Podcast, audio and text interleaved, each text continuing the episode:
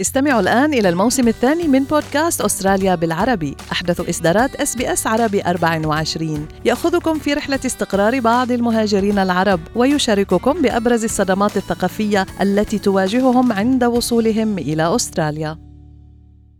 أنتم مع اس بي اس عربي 24 استمعوا إلى آخر إصداراتنا بودكاست الهوية. أهلا بكم في بودكاست تحت المجهر وفيه نناقش حقيقة لقاحات كورونا المتوافرة في أستراليا بين الشك واليقين ونظريات المؤامرة. في حلقة اليوم هل تعتبر لقاحات كورونا آمنة للجنين في فترة الحمل؟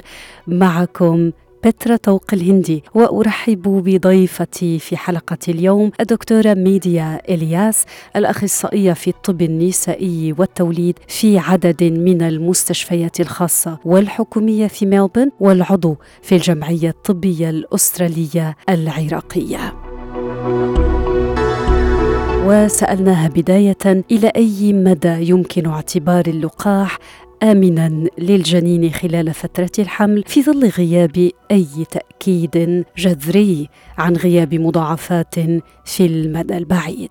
يعتبر لقاح الكوفيد 19 آمن جدا للنساء الحوامل وللجنين في أي مرحلة من مراحل الحمل حيث أن النساء الحوامل التي تصاب بالفيروس الكوفيد 19 هم في خطر أكبر للحاجة إلى الذهاب للمستشفى أو العناية المركزة أو فرصة إلى الولادة المبكرة والتي هي أبكر من الأسبوع ال 37 من الحمل أثناء الإصابة بالفيروس.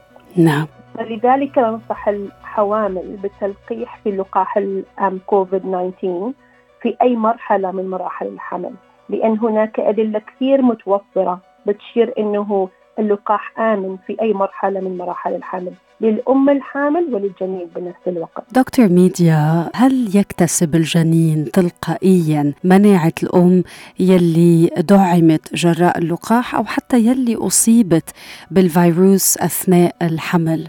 نعم حيث أن الأدلة العلمية تشير أن الأجسام المضادة اللي تصنعها النساء الحوامل بعد تلقي تطعيم الكوفيد 19 أو بعد الإصابة بالفيروس الكوفيد 19 يمكن لهذه الأجسام المضادة أن تعبر المشيمة إلى الجنين خاصة إذا كان التطعيم في وقت مبكر من الحمل والنساء الذي تلقوا الجرعتين قبل ولادة الطفل.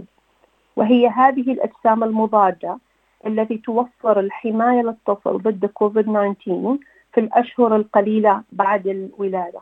لحد هلأ الأدلة المتوفرة بتقول إنه المناعة أما من التطعيم اللقاح الكوفيد 19 أو الإصابة بالفيروس بيعطينا مناعة لأشهر وأشهر كثيرة. بس ممكن إنه المناعة راح تنخفض ونحتاج إلى جرعة واقية ثانية. بس هذا الفترة لحد هلأ مش فترة ما معينيها يا إما تكون مدة سنة أو أكثر الدراسات مستمرة بهذا المجال وما عندنا أي معلومات كافية لهذا الشيء. دكتور ميديا عندنا لقاحات تقليدية وعندنا لقاحات حديثة. عم نشوف عم تنعطى لمكافحة وباء. كورونا أي لقاح بالنسبة لك هو الأأمن حتى الآن للمرأة الحامل؟ للمرأة الحامل بنوصي باستخدام الفايزا تطعيم الفايزا للنساء الحوامل وذلك لأن كل الدراسات والأبحاث التي أظهرت على النساء الحوامل والتطعيم كانت على اللقاح الفايزا في دراسات مختلف أنحاء العالم كانت في دراسة أمريكية على أكثر من 35 ألف امرأة حامل وأظهرت أنه الأعراض الجانبية بعد التطعيم كانت مشابهة جدا للنساء الغير الحوامل وكانت نتائج كويسة كثير فننصح باللقاح الفايزر للنساء الحوامل. نعم، دكتور ميديا ماذا عن فترة الرضاعة الطبيعية؟ هل هناك تأثير جانبي على الطفل في حال تلقيح الأم المرضعة؟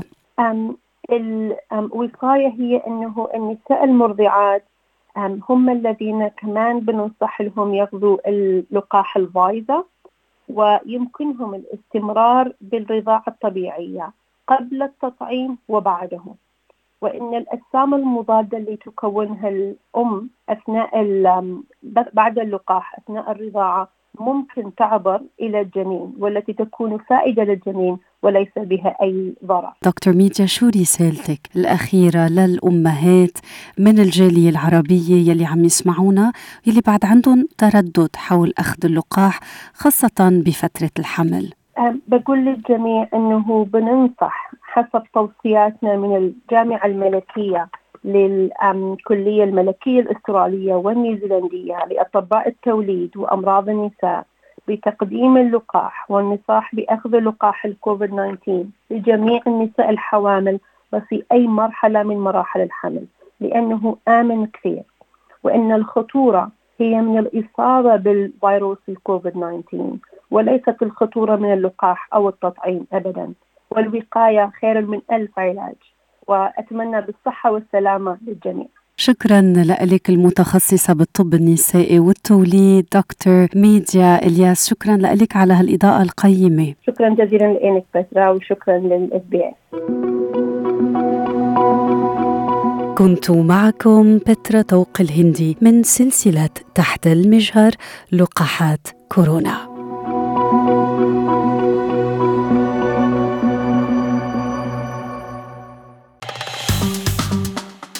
اضغطوا على ال like أو على ال share أو اكتبوا تعليقاً. تابعوا اس عربي 24 على الفيسبوك.